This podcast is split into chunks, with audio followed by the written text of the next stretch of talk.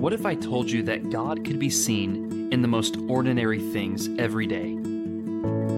That if we just took a break from the busyness of our lives to just stop and look around, to consider the things that we encounter all the time and overlook,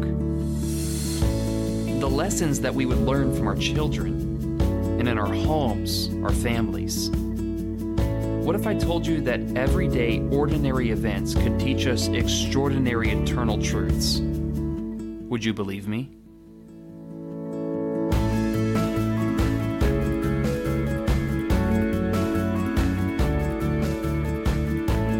Welcome to the Set Your Mind Above podcast, where everyday, ordinary events teach us extraordinary eternal truths.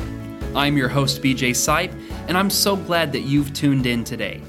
I'm excited to share my life and my faith with you, and I sure hope that you'll do the same along the way with me. To begin this podcast, I have a special message for all of those who have been listening via Apple Podcast.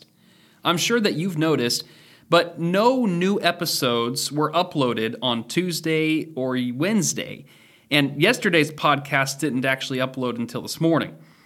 After the most recent Apple update, there has been difficulty with Apple updating podcast episodes for thousands of podcasters, not just myself. So, to catch up on the most recent episodes until Apple can fix this, be sure to visit the Facebook page, my Buzzsprout page, or even listen via Spotify or some other platform. And I'm really sorry for the inconvenience, and hopefully, they will fix this soon. Well, today was interesting, to say the least. It actually begins by backing up to yesterday when we were purchasing our new Ford Flex at the dealership up in Georgetown, Kentucky. They were going to keep the car to fix one thing with the brakes and then detail it and call us when they were done. They said that it was next in line around 2 p.m. yesterday and that they should have it done by the evening this morning at the very latest.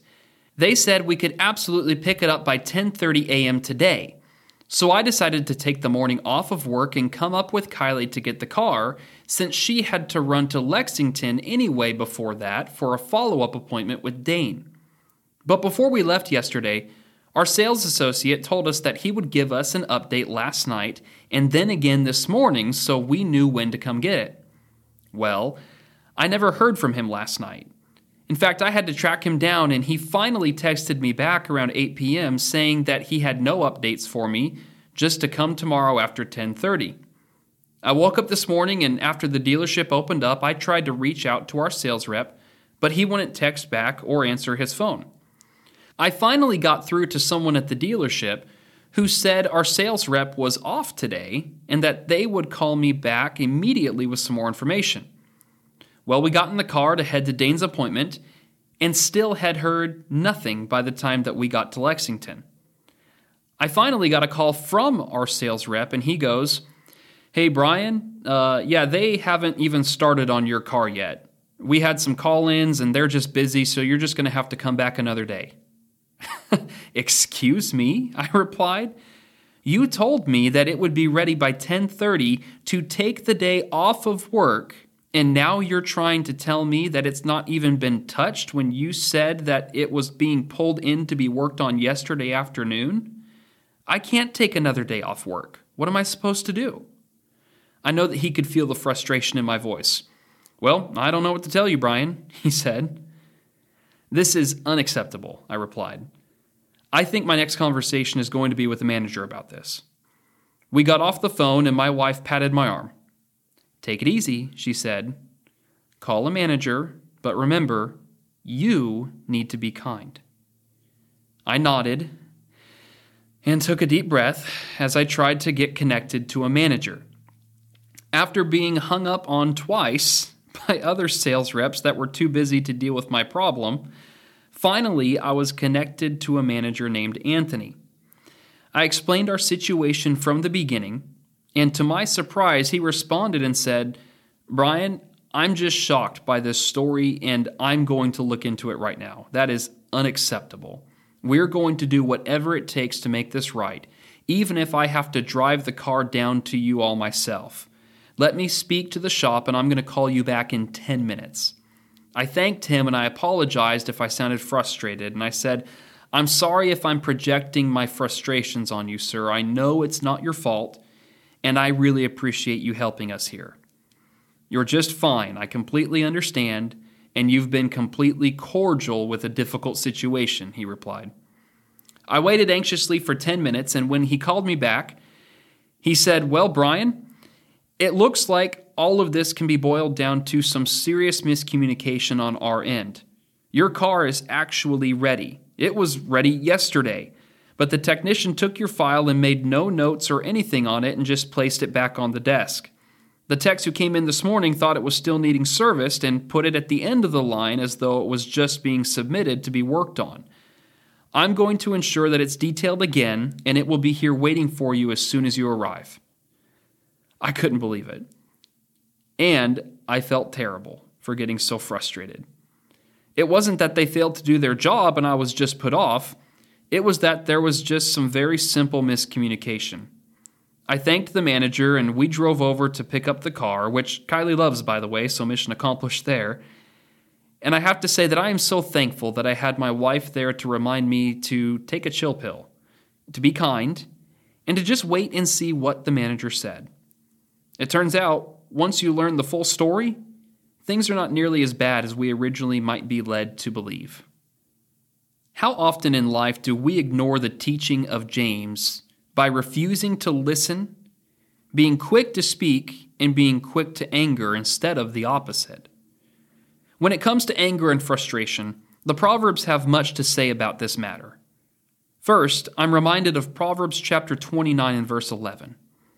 A fool gives full vent to his anger, but a wise person holds it in check. I think many of us have acted foolishly in this way many times before in our lives. Something triggers us, and instead of approaching something with patience and understanding, we cut our fuse short and explode about it. The proverb reminds us that such actions are completely foolish, that a wise person learns how to control his anger and his frustrations. He is in control of his emotions and not the other way around. There's another proverb to help us understand why giving full vent to your anger is so foolish, and it's found in chapter 18 and in verse 13. The one who gives an answer before he listens, this is foolishness and a disgrace for him. Sometimes things can very simply be a miscommunication rather than what we originally thought was taking place. When we don't hear the whole matter, but act rashly by jumping to conclusions in our frustration, we will say and do stupid things. But if we are patient and listen, truly searching out the whole truth of a matter before we speak or act, we might find that there was nothing to be upset about in the first place. To be perfectly honest with you, I feel pretty stupid today and a little ashamed by how frustrated I got originally. I needed that reminder from my wife to bring me back to center because I was getting angry and fast after that first phone call. Maybe as you're listening to this, you might be thinking back on times that you have felt this way because you acted rashly in your frustration about something too. How many times does this happen in a work situation or in our marriages? Or even in our relationships in a local church. Miscommunication often leads to flared tempers and foolish words exchanged back and forth. May God help us all to be quick to hear, slow to speak, and slow to anger, so as to stop acting like fools and to start responding with wisdom.